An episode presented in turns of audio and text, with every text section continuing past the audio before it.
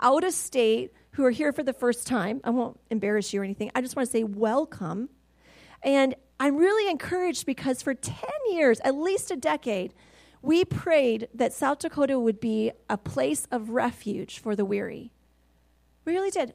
For at least ten years, the Lord gave us that word ten or fifteen years ago, that he wanted South Dakota to be a place of refuge, which means it needed to be a place of righteousness, a place of prayer. And we have prayed for that in our house of prayer, prayed for that in statewide prayer gatherings, prayed that South Dakota would be a beacon of light, would be a beacon of righteousness. We're far from a perfect state, guys, but we are blessed. Not perfect, but we are blessed. And whenever I hear that someone moved here from another state, whatever the reason, I always just get excited. I think there's a lot here, but some other people think differently. We know we're a small town, right? But welcome. We're glad you're here. And we hope that we bless you to find refuge in the Lord even and rest for your souls. In Jesus' name, right? Amen. Okay. I want to talk today about exposing the accuser. Yeah, this is going to be good, isn't it? You ready to be free? So several weeks ago, maybe a month ago, um, I did a series on the wilderness. I did three messages, maybe a, yeah, yeah, four, five, six weeks ago. We did three messages on the wilderness, going through wildernesses successfully. And, and the last message I preached was actually on Jesus in the wilderness. One of the things that the Holy Spirit began to speak to me that I really didn't get to bring out in that message because it wasn't the main point, um, is uh, it, I just wanted to preach on it this morning. And it, so it really is based in that same scripture where after Jesus' baptism, he goes, he's led by the Holy Spirit into the wilderness to be tested for forty days by the enemy. Whew. That's not a fun fast, is it? And um, but he's so victorious. He's completely victorious over the temptations of the enemy. He uses the word, right? You guys remember the sword? I had to bring it again because it was so popular among our children. The little sword. You remember he cut down the enemy with the word of God. This could not cut down anybody, I, I promise you. This couldn't this couldn't cut a tomato if I acted. It couldn't do anything. Look at running into my finger. But that's okay. The word of God is powerful, and he used the word to defeat the enemy. And one of the things that the Lord began to speak to me, and it's just like been, I say marinating in it. When God gives you a word, I encourage you to stick with it. Just imagine your steak. You're a piece of steak in a good marinade. It just can't be in there too long, right? Just marinate in the word. Just roll around in it. Just sit in it. Just let it penetrate your heart. Let it soak down. You don't want any part of that steak to not be full of the flavor, right? Oh, I did it. I brought meat into the message. I wasn't even meaning to. It's a theme, isn't it? If it's not bacon, it's steak. You poor vegetarians, you just can't connect with the message. So when the Lord speaks something to you, you need to marinate it. And one of the things that I felt like the Lord said to me, just personally, as that weeks ago was, Autumn, the reason why Jesus could be victorious over the enemy is because he knew who was speaking to him.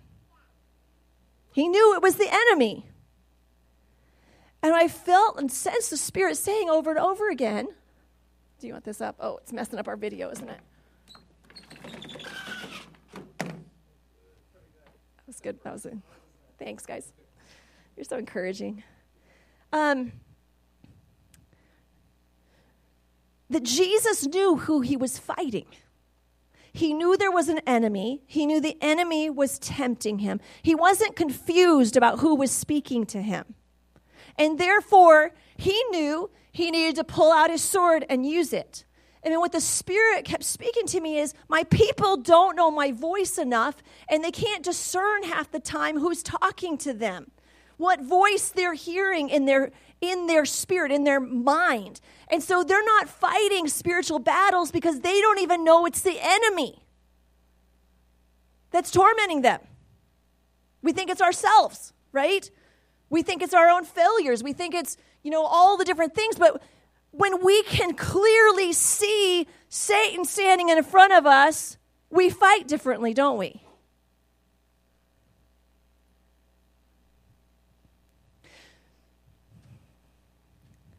Some of you walk are literally walking around with a cloud of defeat over you.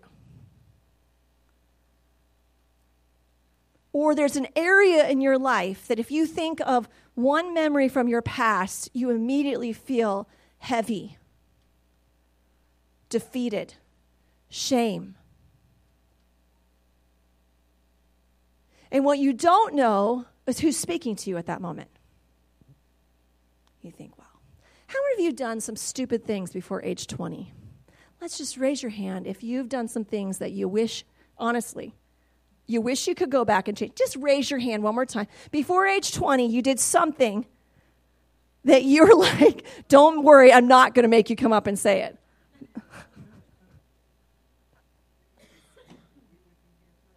We would be here forever. Join the club of the idiots, right? I mean, we have done some stupid, stupid, stupid things. And that's just before you hit age twenty. Some of us just never stopped, right? Until we, I mean, we I get it, right? But what the Holy Spirit wants to say today, I believe, is that he wants us to begin to discern who's speaking to us so we know what to do with it. Do you know that there are many shameful things that you have done in your life that you shouldn't feel any shame about anymore? We're not, I'm not saying that what you've done in your past wasn't shameful. But if you're still living under shame, you are listening to the wrong voice.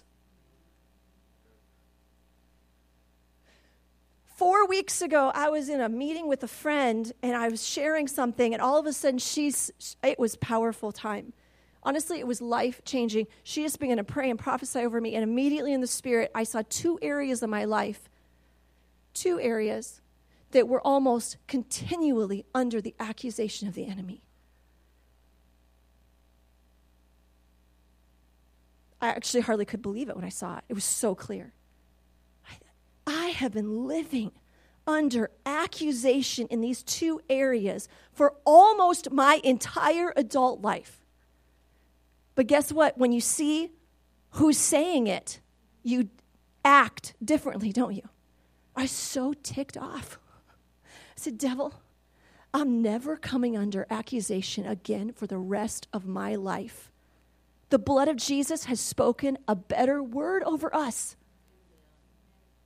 How powerful was the sacrifice? How powerful was the cross? How powerful was the blood that was shed and flowed for you? Just a little powerful? Enough to get forgiven, but not released of shame? Just a little powerful, enough to get you into heaven, but not good enough to make you feel very good about yourself? Has the enemy told you that you deserve to feel pretty bad for all those things you've done? Some of you are living with some consequences, right? Some of you have messed up other people's lives. Guess what? You still don't get to feel shame. Doesn't mean it wasn't bad. Doesn't mean it wasn't serious. Doesn't mean that you didn't take responsibility for it. Doesn't mean that you don't need to try to right something that was wronged. But what it means is you are free. Jesus paid the price to free you from all accusation. The enemy has nothing on you. You ever hear the stories or you watch the movies where the bad guy comes and is trying to blackmail the rich man? He's got something on him. Oh, I saw you when you did this and this and this. I caught you. I know this secret information. Now you have to give me money. I'm black. And you know there's a blackmail situation holding the secret sin over the rich man's life. Satan wants to do that to you. Guess what? He can't. He's got nothing on you. Jesus paid for it all. Jesus paid for it all. It is so important that we begin to discern what the enemy sounds like so we know how to fight him. And what we and so we discern what the Lord, you know, obviously, what the Lord sounds like so we can believe him. Jesus continually walked in a clarity about what voices were around him. He had this clarity on him. You saw it in the desert when he was dealing with the enemy. Those lies came, twisted truth, scripture even, but that was twisted. And he took out that sword because he knew what voice it was. He took out the sword and he cut it down with the word of truth, right? But how about when it's flesh and blood speaking to us, right? How about when the enemy is using our loved ones, right? Don't be too judgmental. You've been that loved one being used against your spouse or your kids. Do you remember in Matthew sixteen, this is this amazing passage where Jesus is telling his disciples, who do you think I am? And they're like, well, some say this and some say that. And then Peter, he has the revelation of who Jesus is. He's like, you are the Christ, the Son of the living God. And Jesus said, oh, this was not revealed to you by men. This is the Spirit has revealed this to you, Peter. And then he changes Peter's name to Peter at that time. He was called Simon. He goes, I'm going to call you Peter. It means rock. And so Peter's feeling really, really good. And then the next verse, Jesus begins to explain how he's going to go to Jerusalem and suffer, how he's going to die, how how he's it's it's going to be bad. Right? It's going to look dark. There's going to be suffering. And in Matthew chapter sixteen and verse twenty-two, it says, Peter took him aside and began to reprimand him for saying such things. It's a really stupid thing to do. Don't. And he's like, heaven forbid, Lord, this will never happen. Like, he's like, what, why are you saying these things? I, I just told you, you're the Christ, the Son of the living God. You're not going to suffer. You're going to be victorious. Of course, Jesus was victorious, but through the cross. Jesus turned to Peter and he says this, get away from me, Satan. He's talking to Peter. But he has this clarity on him. He knows what voice is speaking to him right then. He knows Peter is not speaking the wisdom of God. Peter is speaking the words of the enemy. Now, Peter still was a Christian, so to speak. You know, love the Lord, spiritual. But Jesus, with his clarity, is like, get behind me, Satan. You are a dangerous trap to me. That's a lot of clarity, isn't it? You are seeing things merely from a human point of view, not from God's. That was Jesus' words. See, we need to understand the heart of God. We need to understand the voice of the Lord. And we also need to know the voice of our enemy so we can reject it fully. You know, Hebrews five fourteen says that there's this training. We go through training so we can recognize the difference between right and wrong. That's Hebrews five fourteen. It says through, like, the mature people, they like to eat on the meat. And through constant use, through constant training, they learn the difference between right and wrong. You learn the difference between the voice of the enemy and the voice of the Holy Spirit, right?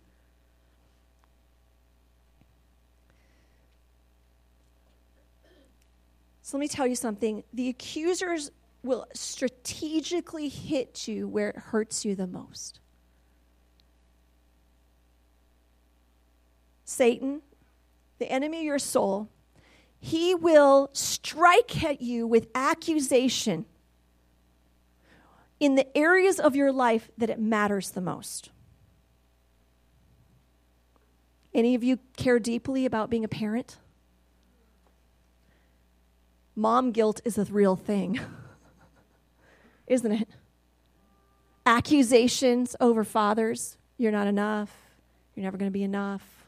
Look at what your kids just did. Look at that decision. That's a reflection on you. You should have done this. You should have done that. You could have done this. You could have done that. Remember when you were a mess up when they were young? Remember, blah, blah, blah, blah, blah, blah, blah, accusing, accusing, accusing, accusing. I tell you what, the battle is fiercest, actually, in the area of your greatest sacrifice and your area of greatest devotion to the Lord.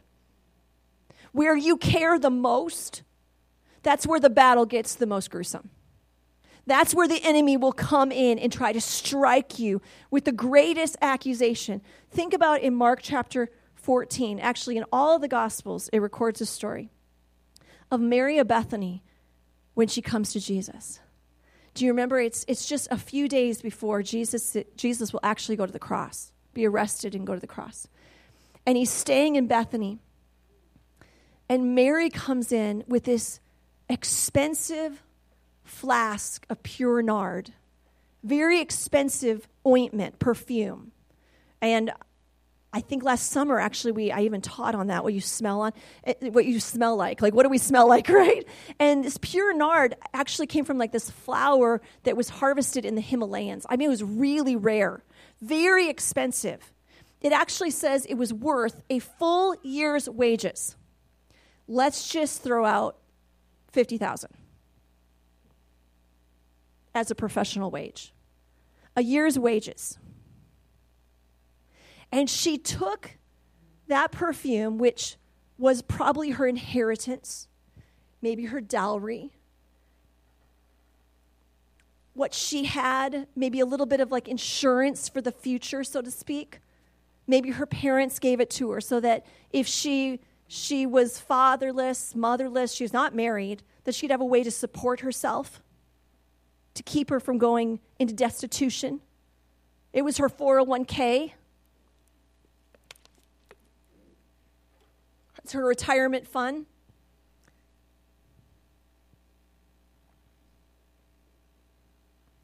But she loved him so much.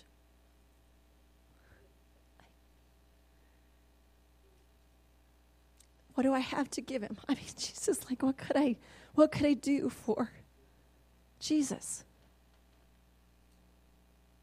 And we know her heart was worship. We know because of the way Jesus responded. She just wanted to give him an offering. And so she came in and she broke open the flask and she poured it all over him. fifty thousand dollars. Never be gotten back.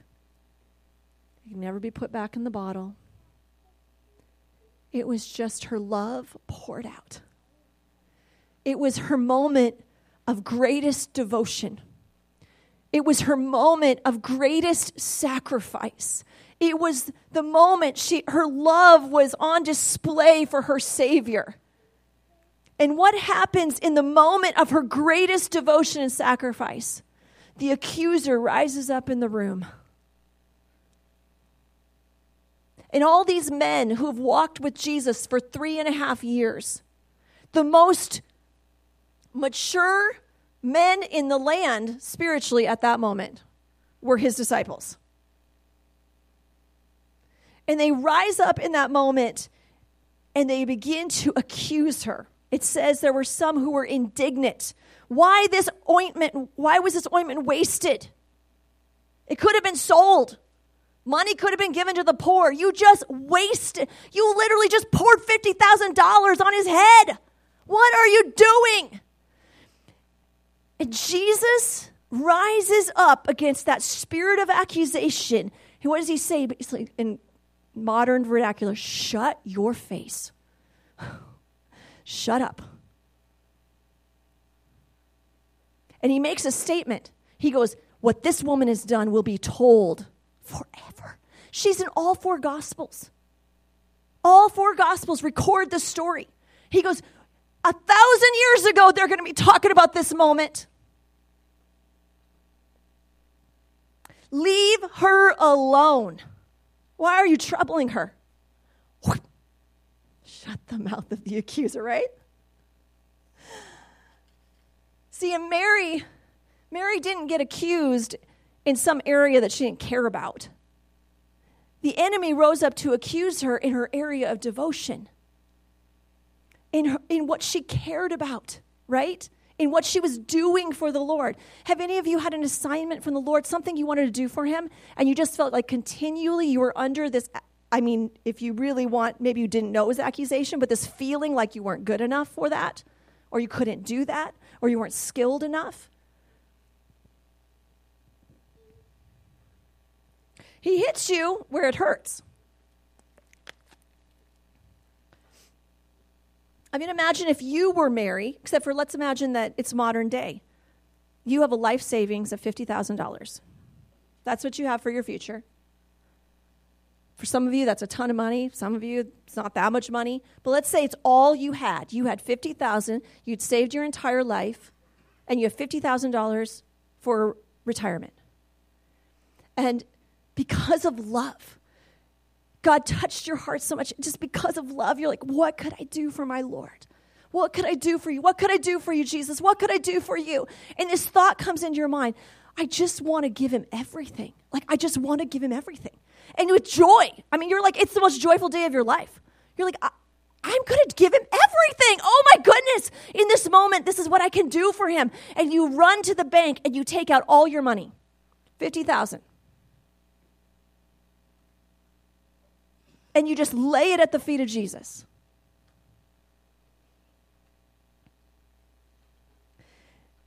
And let's just say all of your best friends who are Christians, who are leaders in the church, begin to look at you, be like, you are such a fool.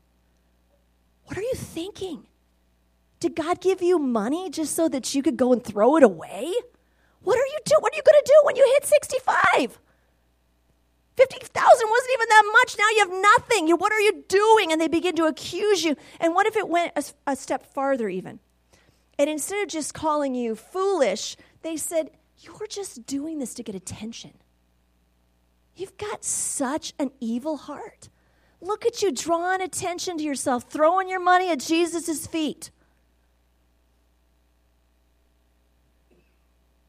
Accusation, accusation, accusation. Don't let anybody keep you from giving everything to Jesus. And don't let the enemy of your soul, speaking through humans or just putting heaviness on you, keep you from devoting everything to Christ. He's so worthy. He's so worthy. Some of you have experienced this.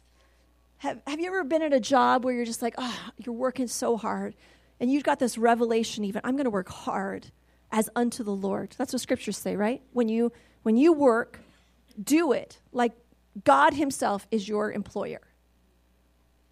Have you ever worked hard? Maybe you're in a tough place, and a tough place to work, but you're like, I'm not gossiping about my boss. I'm not going to slander my coworkers. I'm going to work with a good attitude.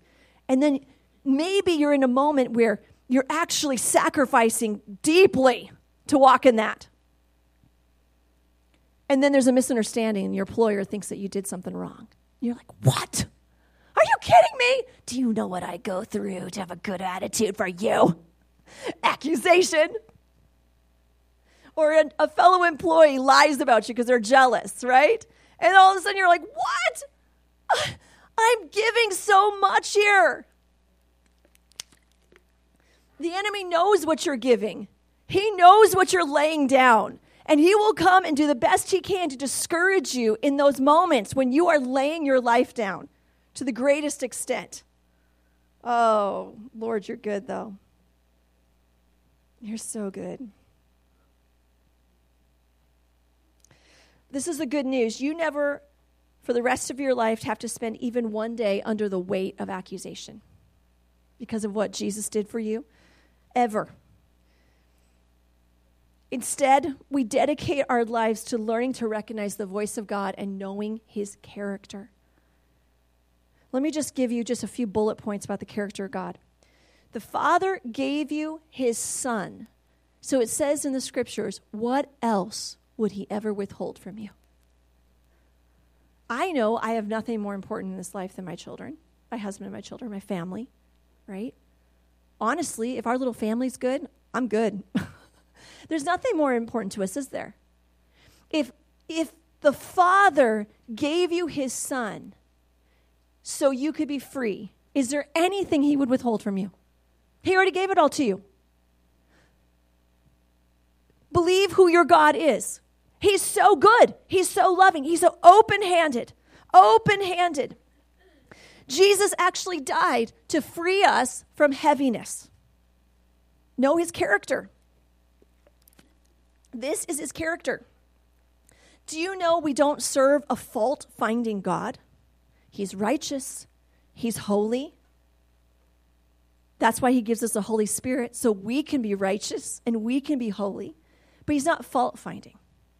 He's not standing over you as you change the tire, waiting for you to do something wrong so he can, like, oh, I knew you wouldn't put the bolt on right.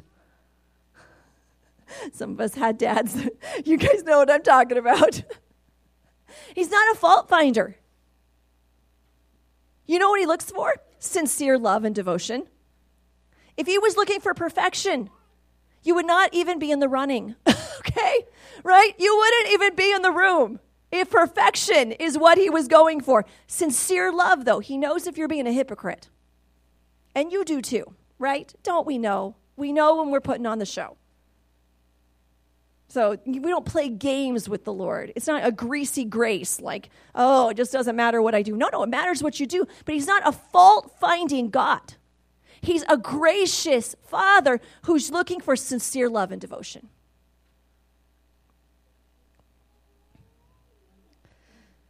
This is what his voice sounds like. The voice of God sounds righteous, holy, and pure.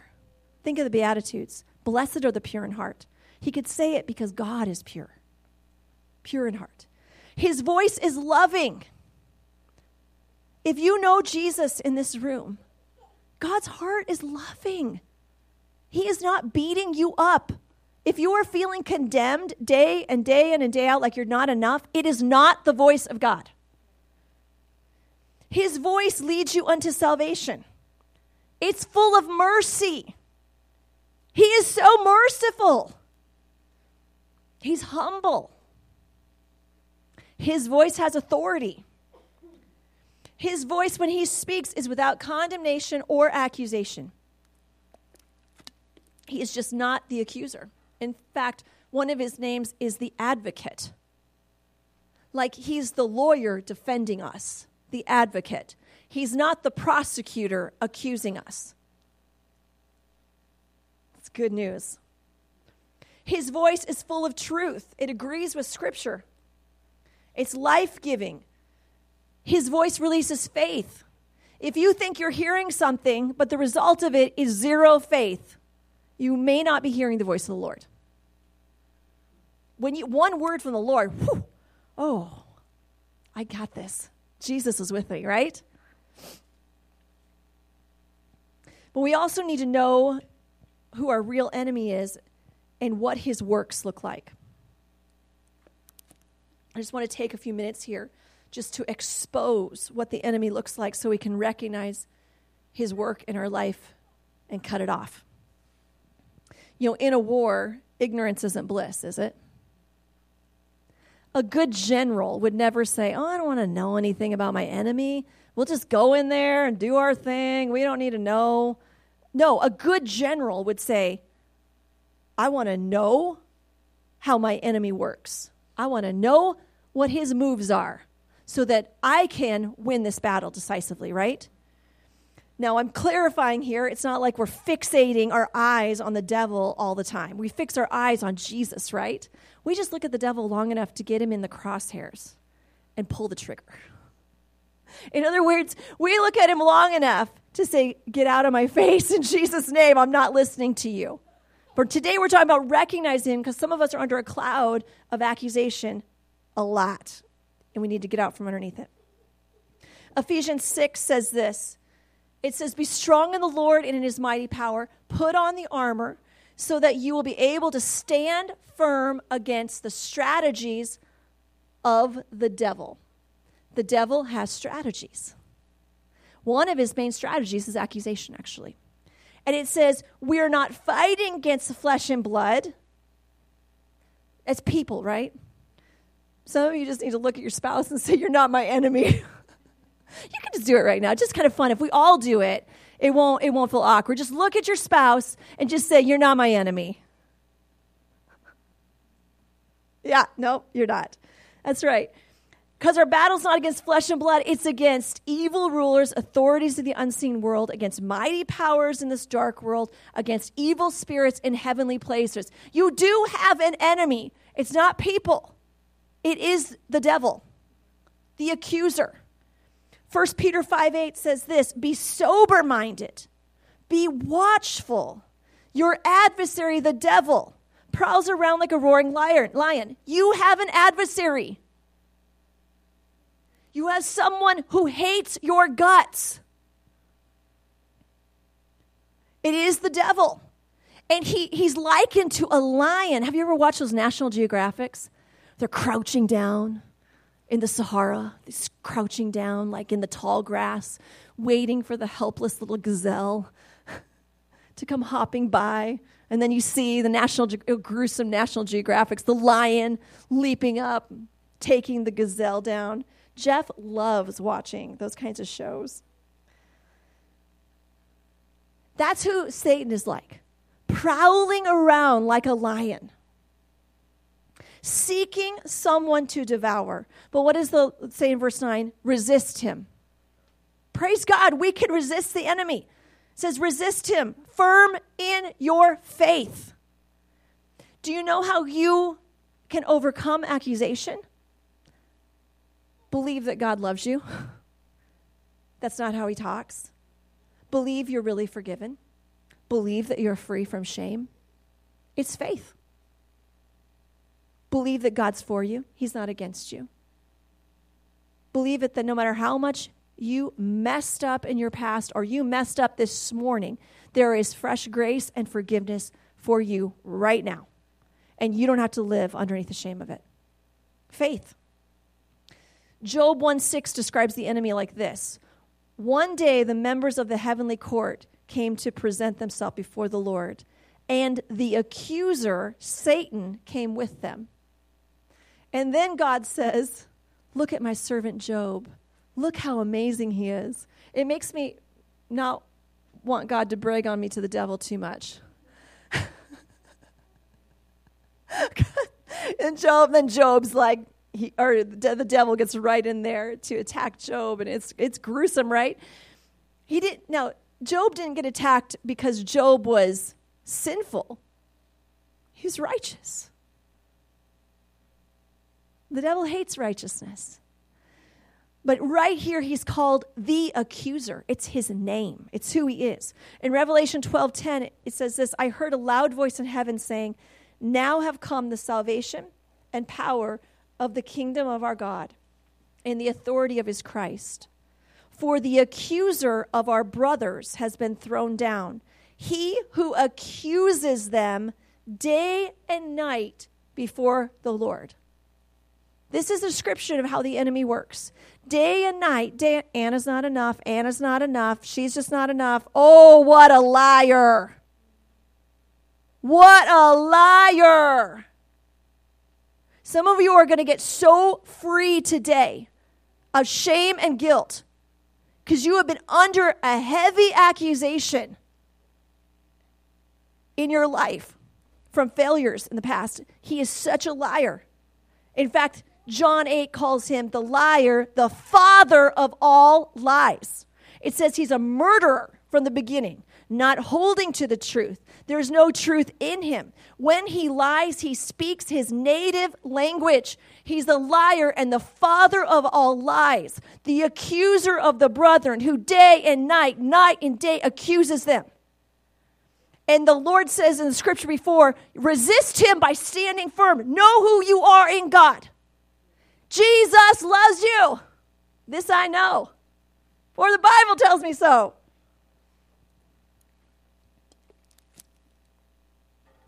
This is what the voice of Satan sounds like. It's accusative. Have we established that? Yes. He violates and twists the word. I tell you what, he will use your desire for righteousness even against you. oh, I just want to be righteous. Well, Lord, I would never say that I'm perfect. I'm not perfect, so I guess, I mean, I know I have all these faults, and all of a sudden the enemy comes in. Yes, you do. You have all these faults. You are just so this and that. And we can all of a sudden believe that we are acting in humility by beating ourselves up continually for the things that we're not perfect at, instead of bringing them before our loving Father and saying, Lord, I know I have weaknesses, but God, thank you. You delight in me. Strengthen me in these areas. Strengthen me in these areas. We have to learn to come to him in our weakness, not in shame, but in faith, that when we come to him with the weakness that's been revealed, he strengthens us to overcome. You don't have to come to him like a beat dog with the tail between your legs to get him to come through for you. You can come in with your head held high. Papa, I'm here and I need some help. I'm seeing this really yucky thing inside of me. God, thank you that you died for me so I could overcome. Shame is not your portion. But the enemy will twist the word. As soon as you get confident like that, he'll say, you're so prideful. You say, you're such a liar. The enemy's voice leads us away from the Savior. How many of you feel close to God when you're depressed and heavy? Of course not. That's not when you feel the closest to the Lord. He leads us away from righteousness. His voice is deceptive. It brings death and destruction. The fruit of the voice of the enemy is fear. Fear is the fruit of the enemy. Faith is the fruit of love and of the Lord. The voice of the enemy brings heaviness, isolation. Praise God. Thank you, Lord.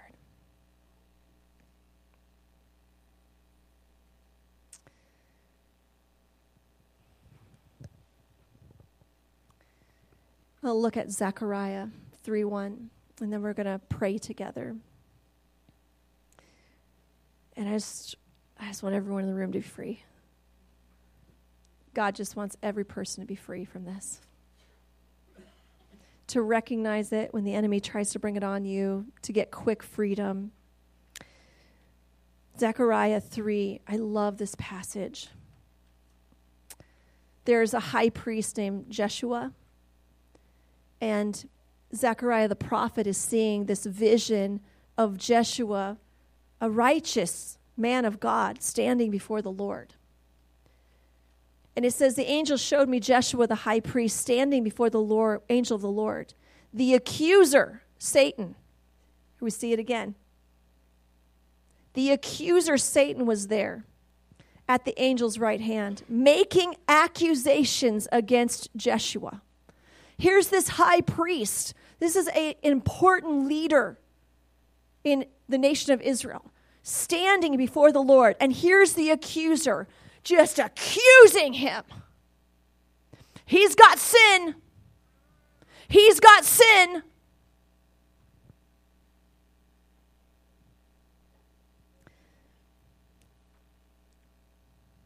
And the Lord says to Satan, I The Lord reject your accusations. Isn't that powerful? It says, I, the Lord, reject your accusations, Satan. Yes, the Lord who has chosen Jerusalem rebuke you. This man is a burning stick that's been snatched from the fire. Do you know what? That's what each of you are. You are burning sticks in the fire, about ready to be consumed by your sin, and the Lord reached in and grabbed you out and rescued you. And guess what? As soon as he rescues you, the accusations of the enemy have no hold on you anymore. And when the enemy comes before the Lord now and says, I want you to look at my servant Dustin. Isn't he just amazing how he's loving Jesus and serving the Lord? And the enemy's there, Dustin, rah, rah, rah, do you know, you know, Dustin still deals with this, and do you know that he, he was snippy with his wife the other day? I don't know, I'm just making things up. Sorry. You're perfect, Dustin, okay? In the end, what is what does the Lord say when the accuser of the brethren starts speaking about Dustin? Dustin's still dealing with this, and Dustin, he's you know, you know what he did in his past. You know what the Lord rises up, Satan, I rebuke you. I reject your accusation against my son, Dustin. He's mine. And let me tell you, if the Lord himself rejects the accusation, what right do we have to receive it? And what does the Lord say? No, no, no, I rescued Dustin. He was like a burning stick about ready to like, whoo, he was toast. But I reached into the fire, grabbed him out, and now he's a trophy of my grace. Oh, for the glory of my name. Oh, Dustin's my son. He brings me such pleasure.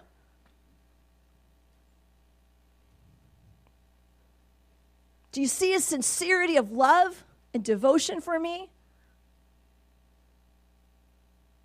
Verse three, it says, Jeshua's clothing was filthy as he stood before the angel. So the angel said to the others standing there, take off his filthy clothes.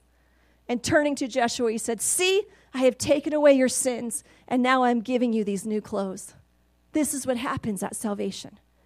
Dirty garments ripped off, and we've got clean ones. Not because you instantly became perfect, but because you instantly became born again.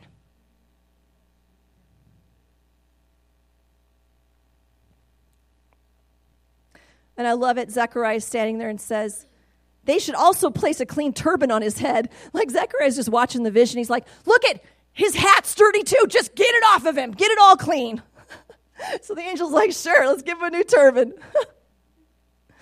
Completely clean. Sometimes when you are dealing with darkness in your soul and you're fighting sin, it's hard to believe you're still clean. But you are. Stay in the fight. If you believe you're clean, you'll act clean. If you let the enemy convince you that you're dirty, you will begin to act dirty.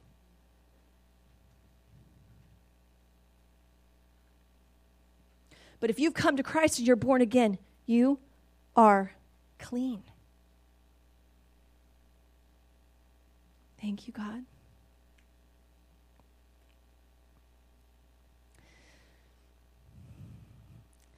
So what we're going to do in just a few minutes, we're actually, we're going to pray for each other. And there's two things we're going to pray for. One is that some of you, the enemy has just been mocking you almost. Ever see the monkey at the zoo? It's pretty good noise. That's a pretty good monkey, right?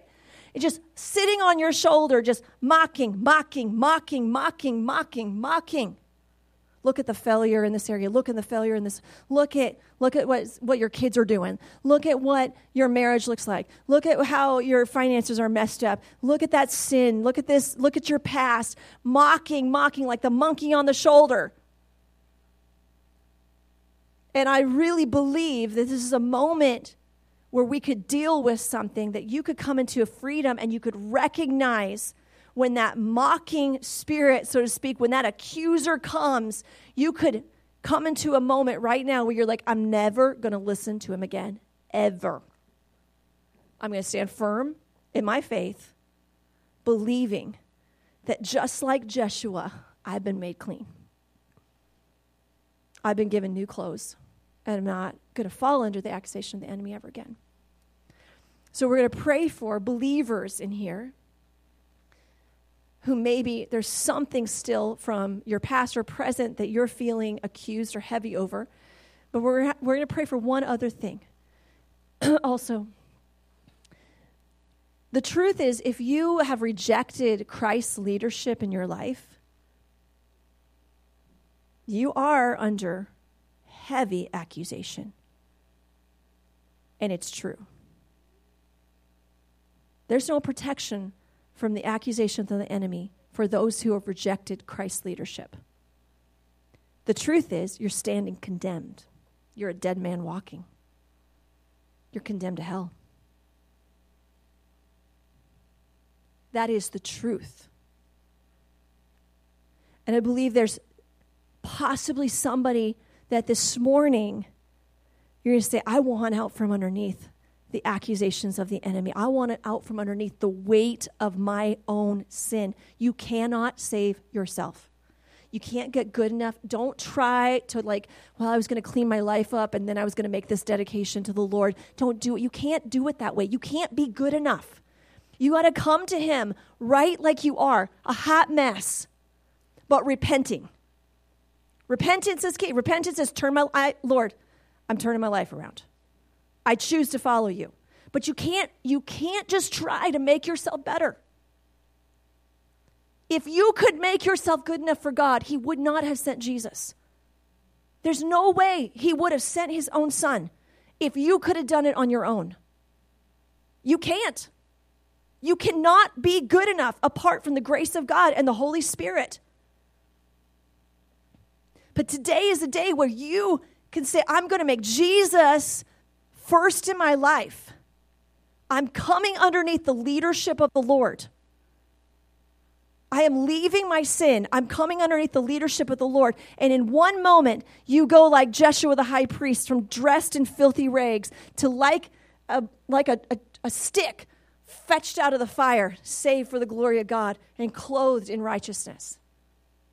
You could have five hundred sins you're dealing with still and be clothed in righteousness with a new heart. And now you and the Holy Spirit are just going to walk this thing out into maturity. This could be your day for that. This could be the day where you get out from underneath the heaviness and the weight of your sin, which you cannot carry. It's too heavy. It's too heavy.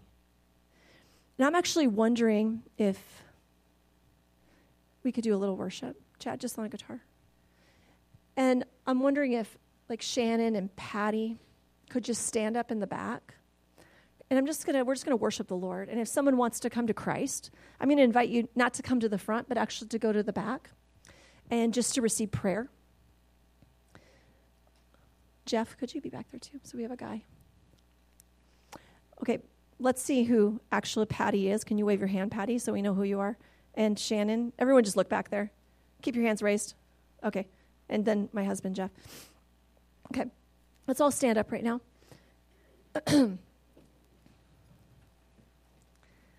We're just going to worship the Lord.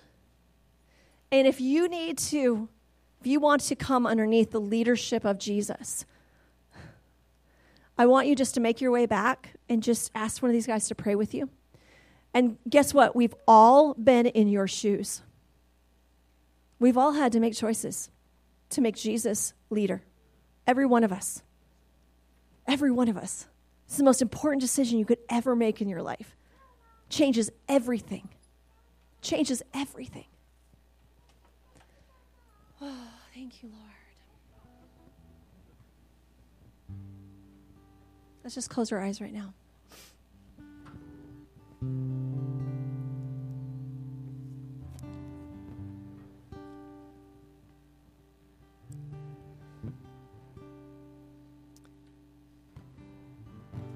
Holy Spirit, we just ask you to settle across this place right now to bring freedom.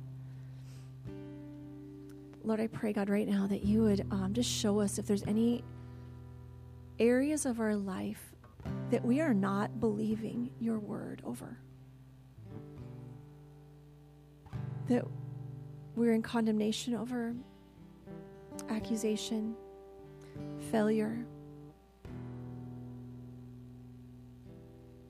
Right now, I just pray that you would bring even like painful moments. If they're not healed, I pray you just bring them up right now so that we could receive your healing.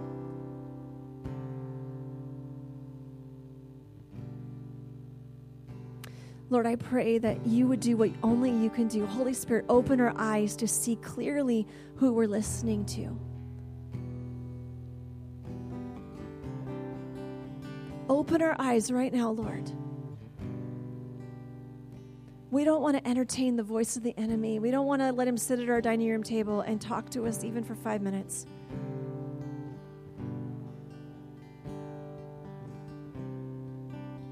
So, Lord, I pray you just open eyes right now. Open eyes right now. Open eyes right now.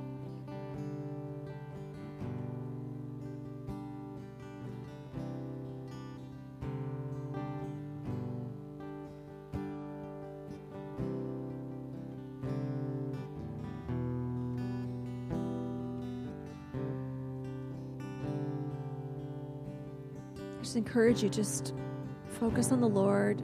Keep your eyes closed. Ask the Holy Spirit to help you right now. We just worship you, Lord. Thank you, God. Thank you, God. Thank you, God.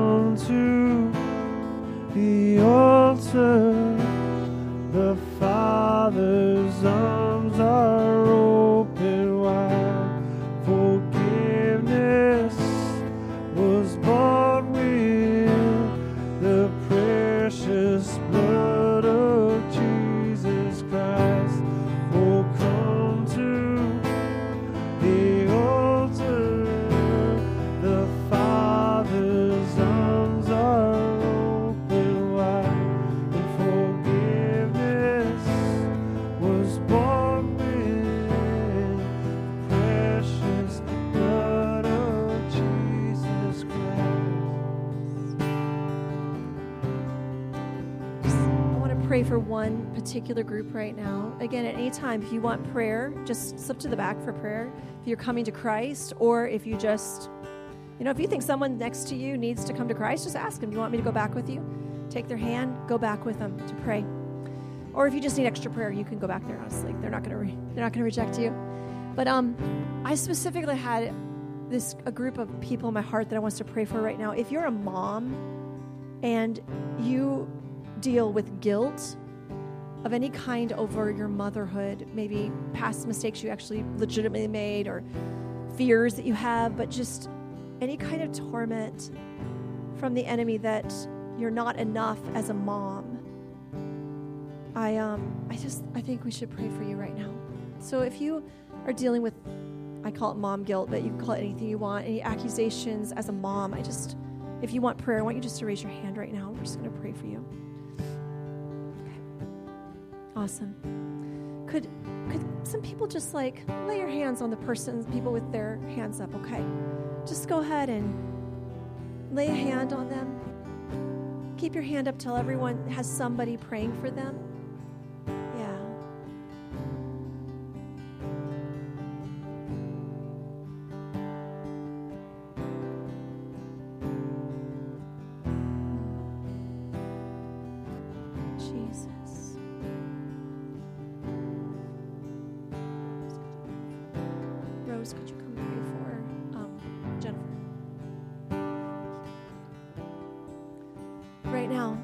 Lord, we just pray you break heaviness right now off of these mothers.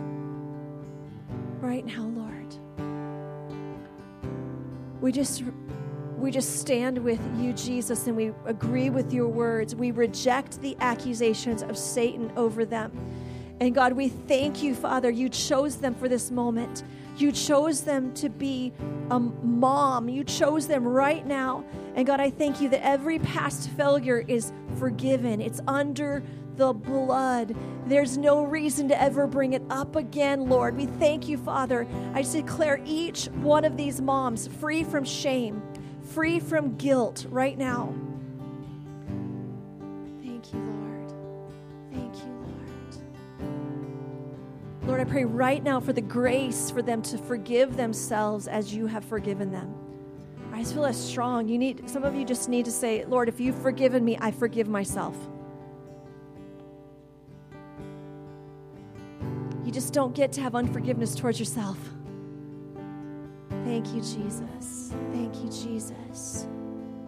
Thank you. Lord, lift off the heaviness right now in Jesus' name, Lord.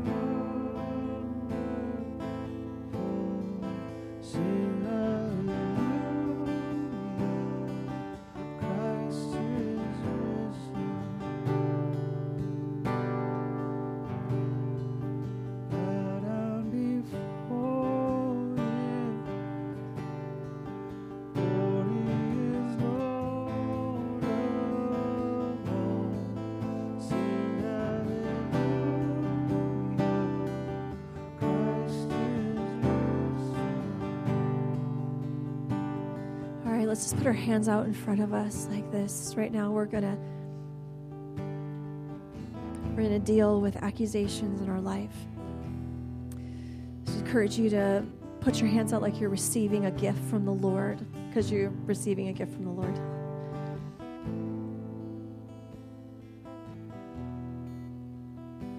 I want everyone who desires to respond to this word, I want you to pray this prayer out loud with me. You say, Jesus, I choose to believe your word.